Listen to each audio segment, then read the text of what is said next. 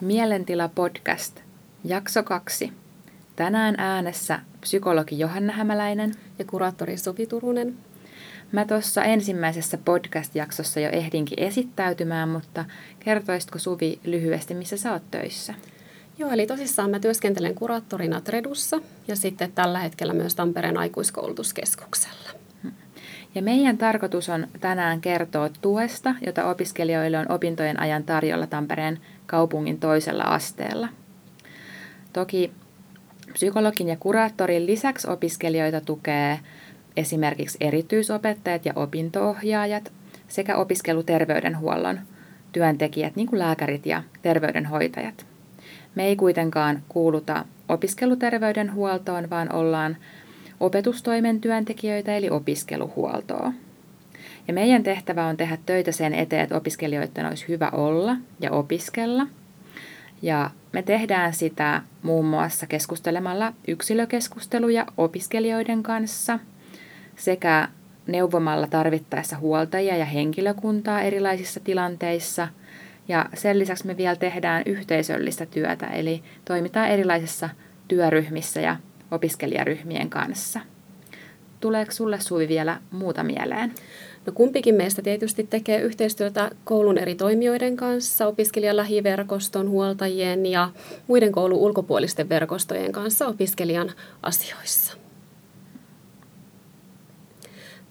Johanna, millaisissa asioissa opiskelija voi hakeutua psykologille? Joo, psykologille hakeudutaan useimmiten liittyen jollain tavalla mielenterveyteen. Yksi yleisimpiä syitä on vaikka se, että opiskelustressi tuntuu ylivoimaiselta.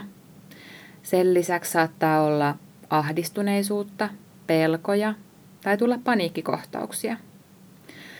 Ja semmoinen, mitä täällä erityisesti koulupsykologin tai opiskeluhuollon psykologin vastaanotolla käsitellään paljon, on semmoinen sosiaalinen pelko tai esiintymisjännitys. Ja silloin kannattaa myös tulla juttelemaan psykologin kanssa, jos huomaa, että se oma mieli alkaa laskea ja se vaikuttaa omaan opiskelukykyyn ja hyvinvointiin. Ja ehkä ihan erityisenä kohtana mä haluan aina mainita sen, että silloin kun kokee jonkun elämän kriisin, esimerkiksi joutuu johonkin onnettomuuteen tai pelottavaan tilanteeseen tai sellaisen silminnäkijäksi, niin olisi tosi hyvä hakeutua juttelemaan jo pian sen tapahtuman jälkeen psykologin kanssa. Se on tullut monesti esille, että se tilanne on semmoinen, missä ei kauhean mielellään välttämättä siitä haluaisi puhua, mutta kuitenkin se on todettu, että se ennaltaehkäisee myöhempiä ongelmia tosi paljon, jos siitä tulee riittävän aikaisin puhumaan. Mutta Suvi, milloin sitten kuraattorin kanssa kannattaisi tulla puhumaan? Tosissaan kuraattorihan tukee opiskelijaa elämänhallinnassa, psykososiaalisessa hyvinvoinnissa ja keskusteluaikaa voi varata esimerkiksi silloin, kun henkilökohtaisen elämän asiat mietityttää ja vaikeuttaa arjessa ja opinnoissa selviytymistä. Niitä tilanteita, missä kuraattori sit voi olla tukena, niin on esimerkiksi ongelmat koulunkäynnissä, eli vaikka motivaatio voi olla hukassa ja sitten voi olla haasteita kaverisuhteissa tai perhesuhteissa, voi kokea yksinäisyyttä tai sitten on vaikka ristiriitoja vanhempien kanssa kotona. Muita sitten syitä, milloin hakeutuu kuraattorille, niin voi olla esimerkiksi päihteiden käyttö. Taloudellisiin asioihin, etuuksiin tarvii ohjausta ja neuvontaa. Sitten voi tietysti olla sellainen tilanne, etsii vaikka itsellensä sitä ensimmäistä omaa vuokra-asuntoa ja tarvii sitten asumisasioissa tukea. Tai sitten ehkä miettii jotain kivaa harrastusta itselle tai vapaa-ajan toimintaa ja kaipaa sitten siihen enemmän apua. Johanna, millaisia asioita sä yleensä kerrot opiskelijalle käynnin alussa tai mitä opiskelija sulta kysyy? Mä kerron vähän niistä työskentelyn reunaehdoista, mihin kuuluu ainakin se, että psykologien käyntimäärä on rajattu. Eli yhdessä asiassa opiskelijalle voidaan yleensä tarjota noin 5 käyntiä. Toki pyritään työntekijän mahdollisuuksien mukaan ja opiskelijan tilanteesta riippuen tarvittaessa joustamaan. Semmoisia asioita, mitkä sitten koskee sekä psykologin että kuraattorin vastaanottoa, on se, että käynnit on maksuttomia ja vapaaehtoisia. eli kummankaan työntekijän vastaanotolle ei voi ketään painostaa tai pakottaa. Sen lisäksi molempien työntekijöiden on tehtävä asiakaskirjaukset kaikista käynneistä semmoiseen asiakastietojärjestelmään.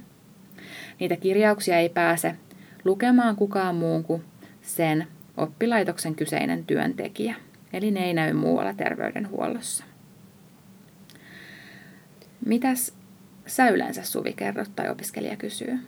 Tietysti ihan noita samoja asioita tuon esille ja opiskelijat monesti kysyykin esimerkiksi tästä luottamuksellisuudesta, mutta yleensä sen kerron, että kuraattorikäyntejä ei ole rajattu, eli opiskelijan toiveen ja tarpeen mukaan voidaan tavata yhden tai useamman kerran. Ja siitä luottamuksellisuudesta, niin tietenkin meillä on myös ilmoitusvelvollisuus viranomaisille lain mukaan silloin, kun nuoren terveys tai normaali kehitys on vaarassa. Mutta siitä ei tarvitse nuoren olla huolissaan, koska ne tilanteet on silloin niin vakavia, että niihin kuuluukin puuttua. Eikä sitä yhteydenottoa koskaan tehdä nuorelta salaa tai selän takana, vaan siitä aina etukäteen keskustellaan ja mietitään, että miten se olisi järkevintä ja nuoren edun mukaista tehdä yhdessä.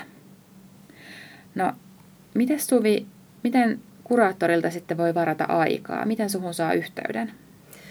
Eli kuraattorin käynnille voi varata aikaa ihan soittamalla, laittamalla tekstiviestiä tai WhatsApp-viestiä.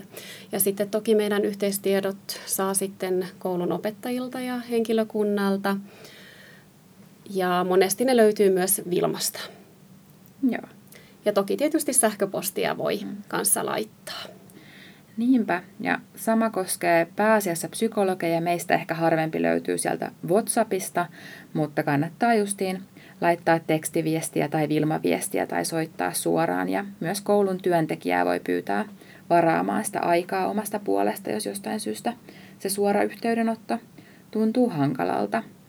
Eikä sun tarvitse tietää sitä, että kuuluuko sun asiassa varata aika nyt kuraattorilta vai psykologilta, että kerrot vaan oman nimesi ja minkälaisessa asiassa olisit tulossa juttelemaan, niin me sitten kyllä toisillemme myös tarvittaessa ohjataan niitä yhteydenottoja. Olisiko vielä, Suvi, jotain, mitä sä haluaisit sanoa? No, tuohon voisi vielä lisätä, eli kun opiskelijasta aikaa varaa, niin on ihan hyvä vaikka muutamalla sanalla kuvata sitä käynnin syytä. Niin kuin tuossa Johanna sanoitkin, niin ihan lyhyesti laittaa, että mikä on tavallaan se käynnin syy. Joo, se on meille tärkeää senkin takia, että me vähän osataan just arvioida, että kuka olisi se paras työntekijä, ettei tarvitse monen kanssa käydä peräkkäin juttelemassa. Ja myös sen takia, että me pystytään vähän arvioimaan sen yhteydenoton kiireellisyyttä. Juuri näin. Ja sen haluaisin vielä sanoa, että tietysti meidän kummankin työn yhtenä tavoitteena on pyrkiä ennaltaehkäisemään myös niitä vaikeuksia, jonka takia on tosi tärkeää, että mahdollisimman aikaisessa vaiheessa sitten opiskelija hakeutuu meidän palveluihin, joko itse varaamalla sitä aikaa tai vaikka sitten koulun työntekijän kautta. Niinpä, että mulle ei ole ainakaan tullut kertaakaan semmoista oloa, että joku olisi turhaan tai liian aikaisin sitä aikaa varannut. Kyllä, juuri näin. Joo. Ja tietysti tähän loppuun halutaan sanoa se, että olkaa ihmeessä yhteydessä ja matalalla kynnyksellä. Me ollaan täällä teitä varten.